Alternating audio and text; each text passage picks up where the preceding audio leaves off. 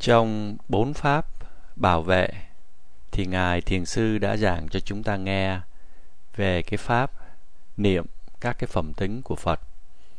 Hay là tiếng Pali là Buddha Nusati.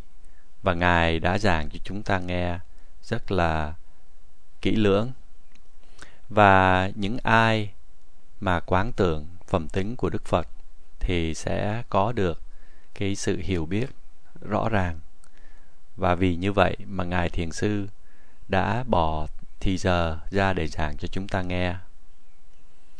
Và những ai mà thực tập cái pháp niệm phẩm tính của Phật thì người đó sẽ, cái lòng tin của người đó sẽ tăng trưởng. Và khi mà người đó làm việc để phục vụ cho pháp bảo thì người đó sẽ làm việc với cái khả năng, với tất cả các cái khả năng của mình. Và khi mà chúng ta thực tập tứ niệm xứ, chúng ta phải thực tập để mà cái pháp của chúng ta nó được mạnh mẽ hơn. Và khi mà cái pháp ở trong chúng ta nó được mạnh mẽ, thì chúng ta xứng đáng được sanh ra là một con người khi mà gặp được cái lời dạy của Đức Phật. Và đó là cái lý do mà Ngài Thiền Sư đã khuyến khích các thiền sinh hãy thực tập cái pháp niệm phẩm tính Phật. Nếu mà một ai quán niệm tất cả những cái phẩm tính của Đức Phật, thì ba tuần sẽ qua rất là nhanh mình sẽ không có đủ thì giờ cho nên cũng đủ để mà chúng ta học những cái gì mà nó chính trong những cái phẩm tính của Đức Phật. Và ít nhất thì chúng ta cũng phải hiểu về những cái thành tựu của Đức Phật. Ít nhất chúng ta phải hiểu cái thành tựu nhân của Đức Phật, hay là tiếng Phạn là Hetu Sampada. Thì có ba cái thành tựu hay là ba cái Sampada. Thì cái thứ nhất là thành tựu nhân, và cái thứ hai là Phala Sampada, và cái thứ ba là thành tựu phục vụ. Thì những cái chi tiết của hai cái sau, ngài thiền sư sẽ giảng cho chúng ta nghe sau này và trong ba cái thành tựu, cái thứ nhất là hetu sampada, có nghĩa là thành tựu nhân. Thì để hiểu về cái sự thành tựu này, chúng ta cần phải trở lại từ cái thời mà đức phật còn là một vị bồ tát, tên là sumeda và từ cái thời điểm này trở đi, thì là bồ tát đã vun tròn những cái thành tựu nhân. Và cái lý do chính là vì bồ tát có cái tâm đại bi. Và với cái tâm đại bi này, ngài đã đạt đến cái cái tuyệt đỉnh, trở thành một vị phật. Và với cái tâm từ bi này, ngài đã hoàn mãn những cái ba la mật, bắt đầu từ bố thí ba la mật và những cái ba la mật khác và cái tâm đại bi là cái nền tảng để cho bồ tát chu toàn những cái ba la mật của mình. Ba la mật hay là tiếng phạn là parami, có nghĩa là tất cả những cái việc làm thiện mà trong đó không có một chút mảy may, những cái điều tư lợi, những cái lợi riêng cho mình. Và tất cả những cái việc thiện này đều làm hướng về sự tốt đẹp cho những người khác và để có được sự giải thoát.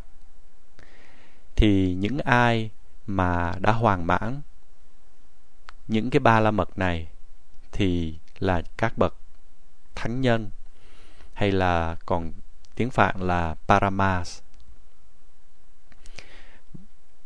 Và những cái sự thực tập phát triển những cái ba la mật một cách toàn hào này thì là gọi là parami. Thì phần lớn thì con người thì cho cái chuyện quan trọng là những cái gì mà có lợi cho mình. Đây là những cái người mà không có nhiều sự hiểu biết, không có nhiều trí tuệ. Và khi mà họ làm cái gì thì họ mong mỏi là có được những cái sự lợi ích trần tục. Chẳng hạn như có danh, có tiếng. Những ai mà phát triển ba la mật parami thì không phải như vậy. Những người nào, những loại người nào là những người mà phát triển ba la mật đây là những người không có màng đến cái cuộc sống. Đây là những người có nhiều tâm từ đối với những người khác. Đây là những người có nhiều tâm bi đối với những người khác. Và đây là những cái lời giảng nghĩa có được ở trong sách. Nếu mà một ai làm để có được cái tư lợi, thì người đó là một người ích kỷ.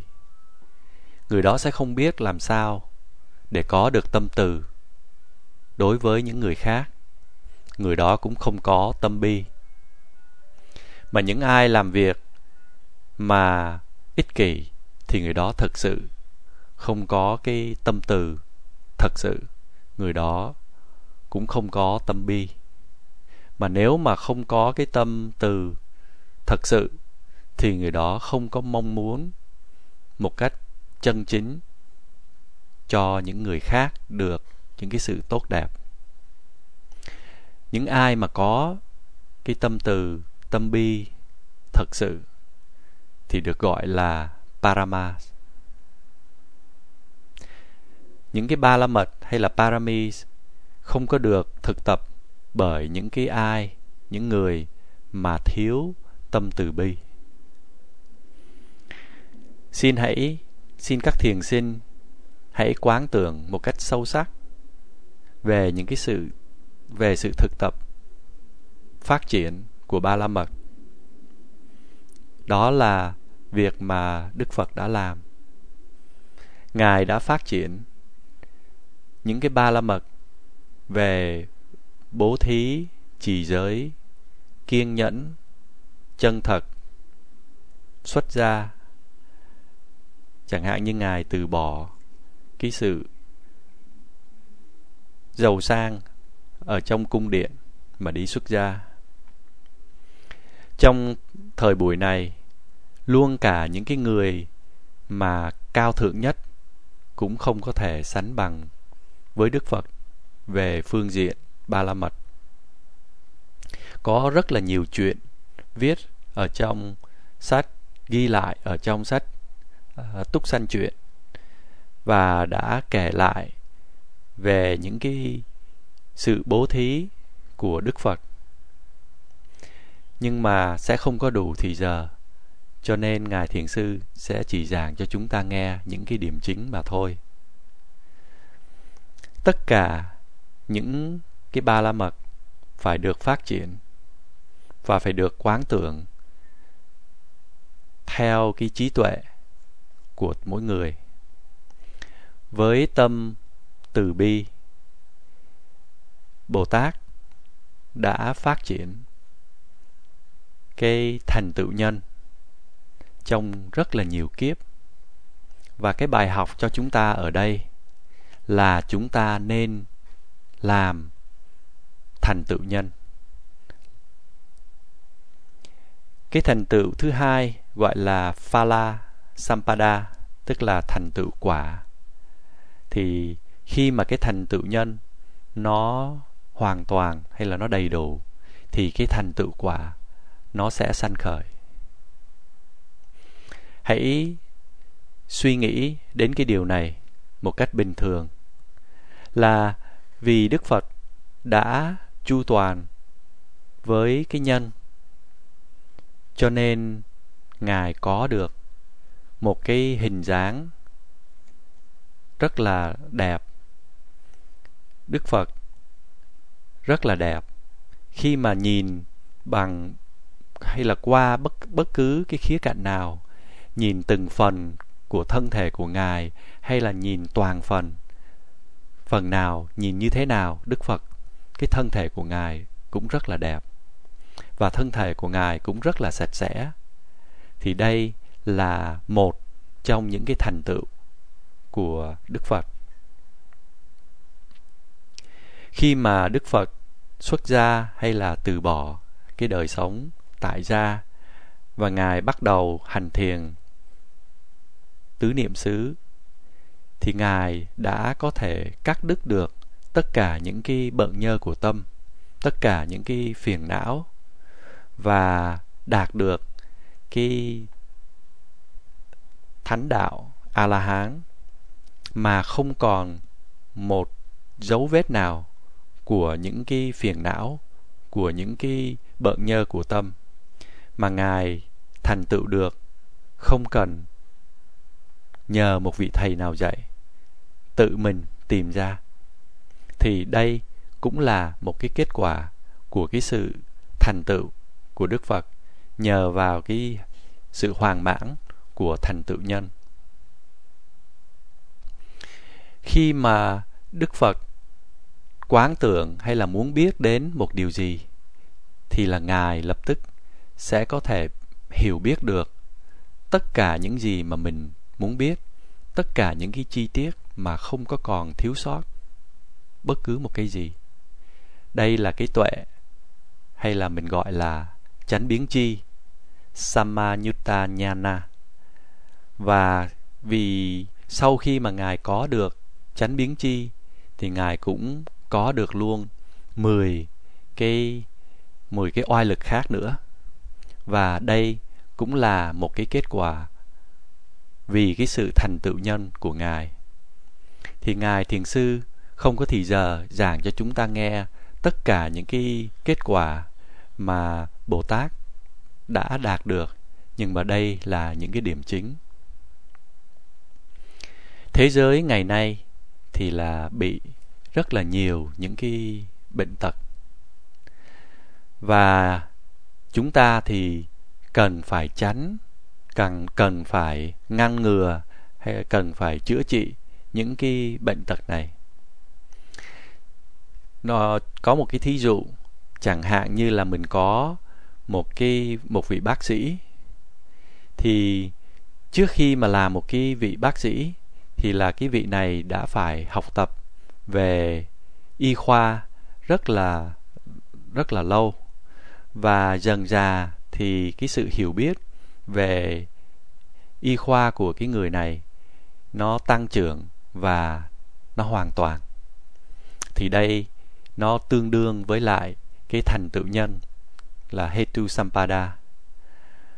Và vì cái người này đã hoàn thành cái nhân, người đó từ từ lên chức và trở thành một cái vị bác sĩ.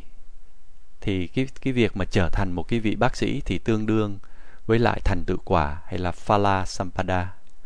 Và chỉ có sau đó thì người này vị bác sĩ này mới có thể chữa trị những cái bệnh tật cho người khác. Thì chúng ta cần phải hiểu ba cái thành tựu uh, như thế. Và khi mà các thiền sinh ở đây làm những cái việc ở ngoài xã hội, hay là ở đây thì là giữ giới và hành thiền, thì những cái những cái việc này, những cái công việc này, những cái hành động này các thiền sinh làm cũng để hoàn mãn cái nhân và để có được cái kết quả. Và chỉ có khi nào mà chúng ta đã thành tựu nhân và thành tựu quả, thì lúc đó chúng ta mới có thể làm những cái việc mà để cứu những cái người khác. Nếu mà một người không có thành tựu nhân và thành tựu quả, thì người đó không có thể cứu giúp được ai cả. Người này chỉ là một người đứng ra làm nhưng mà thiếu những cái điều kiện để mà làm cho nó được việc. Trong cái thời đại này có rất là nhiều, có rất là nhiều người không có cái sự hiểu biết về học tập cũng như là về về pháp học cũng như là về pháp hành. Và những cái người này lại đi ra làm thiền sư. Cho nên chúng ta cần, phải rất là cẩn thận đối với các cái người thầy như vậy. Và một đằng khác, một người mà đã hoàn mãn, đã thành tựu, nhưng mà lại không có làm việc để đem lại lợi ích cho người khác, thì người đó không có được sự kính trọng của người khác. Chỉ có ai mà thành tựu và làm làm việc để mang lại những cái sự tốt đẹp cho người khác thì mới được, có được sự kính trọng của người khác. Và dựa trên cái tâm đại bi, chân chính, đức phật đã muốn cứu tất cả các chúng sanh. Đức phật muốn giúp đỡ các chúng sanh để vượt qua cái bờ bên kia. Và vì như vậy mà trong nhiều kiếp, sau khi mà đức phật nguyện là giải thoát và cứu rỗi chúng sanh. Đức phật đã chu toàn những cái ba la mật của mình và sau cùng ngài đã được giác ngộ. Và sau khi mà ngài giác ngộ thì là ngài có được những cái thành tựu của một vị phật. Giống như là cái lời, theo như là cái lời nguyện của ngài. Thì nếu mà chúng ta so sánh với những cái người lãnh đạo ở trong cái thời buổi này, thì chúng ta hãy xem là người đó có cái thành tựu nhân hay là có cái thành tựu quả hay không. Bởi vì đức phật đã thực tập đức hạnh của ngài hay là tiếng phạn gọi là charana. Cho nên đức phật đã đạt được cái cái đỉnh cao tột về và có cái tâm đại bi. Đức phật đã phát triển cái trí tuệ của mình hay là cái minh của mình, gọi là vicha và ngài đã đạt được cái tuyệt đỉnh của nó, hay là còn được gọi là panya. Và với hai cái này, karuna và panya, thì đức phật đã có thể thấy được những cái gì mà có lợi hay là những gì mà có hại cho những chúng sanh. Và đức phật muốn chúng sanh tránh làm những cái, tránh gặp những cái việc hại và muốn giúp cho chúng sanh gặp những cái việc tốt và hướng dẫn cho chúng sanh làm thế nào để làm những cái việc thiện mà để đưa đến cái sự an vui và vì như vậy mà đức phật đã dạy dỗ cho chúng sanh, đã nói pháp và đưa ra những cái sự chỉ dẫn. Và ngài muốn cho các chúng sanh trở thành những cái người mà có đức hạnh đẹp đẽ, và ngài đã dạy giới luật. Những ai mà giữ giới luật thì cái thân và cái khẩu của người đó rất là đẹp những ai mà thực tập tứ niệm xứ thì người đó sẽ đạt được cái con đường của các bậc thánh nhân và sẽ đạt được những cái điều an vui khác nhau, nhiều điều an vui. Thì đây tiếng tiếng ờ, phạn gọi là satupakara sampada thì cái chữ này là gồm có ba chữ nó hợp lại là satta satta có nghĩa là chúng sanh. Upakara có nghĩa là làm việc cho. Còn sampada có nghĩa là thành tựu. Hay là nói tóm lại, đây là sự thành tựu, phụng sự, hay là thành tựu, phục vụ. Thì nếu mà chúng ta đi theo cái lời dạy của đức phật, thì chúng ta sẽ có được những cái điều lợi lạc. Nếu mà chúng ta đi theo những cái giới luật mà đức phật đã dạy, thì chúng ta sẽ tránh khỏi những cái sự nguy hiểm. Luôn cả khi mà đức phật không có ở đây, những cái lời dạy, những cái giới luật của ngài vẫn còn cho chúng ta tuân theo. Và những ai mà học về cái pháp và về cái giới của đức phật, thì người đó sẽ hiểu rằng có rất là nhiều những cái cõi khác nhau, chẳng hạn như có địa ngục, có ngạ quỷ, có chúng sanh, có người, có cõi trời, có cõi phạm thiên và cũng còn có niết bàn nữa.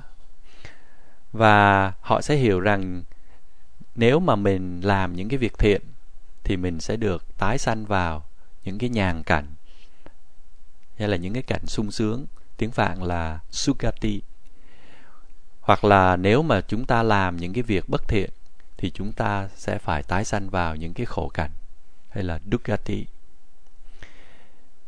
Và có một cái câu hỏi là những cái lợi lạc nó như thế nào? Nó to lớn như thế nào? Nếu mà chúng ta thực tập những cái sự giữ giới và những cái pháp mà Đức Phật dạy thì cái câu trả lời là cái sự lợi lạc nó thật là to lớn, không có thể nào mà diễn tả nổi. Những ai mà làm những cái việc bất thiện là vì họ không biết là có những cái cõi khác, có những cái cõi đau khổ. Và họ cũng không tin là có những cái cõi đau khổ. Họ cũng không tin là có những cái cõi hạnh phúc. Họ cũng không biết là niết bàn. Cho nên họ chỉ có làm những cái điều bất thiện và họ làm một cách can đảm, không có sợ hãi. Những ai mà cố gắng làm những cái việc thiện và tránh những cái việc bất thiện, thì cái niềm tin của người đó sẽ tăng trưởng.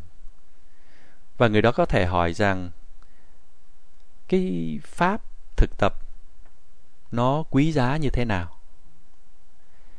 Thì khi mà một người thực tập và hay là một người đi trên cái con đường mà được hướng dẫn bởi Đức Phật và đã chu toàn được cái giới và hiểu rằng cái pháp hành giới định huệ nó nằm trong từng giây phút ghi nhận một, thì người đó thấy thật là quý giá. Cái niềm tin của người đó sẽ tăng trưởng và người đó sẽ cảm thấy vui vẻ. Và đến đây là hết giờ, cho nên ngài thiền sư cầu mong cầu mong rằng vì các thiền sinh đã hiểu hiểu biết như thế này, thì các thiền sinh sẽ có thể thực tập trong ba tuần lễ sắp tới, thực tập một cách cẩn trọng thực tập một cách tinh tấn, không có ngừng nghỉ. Nam mô bổn sư thích ca mâu ni phật.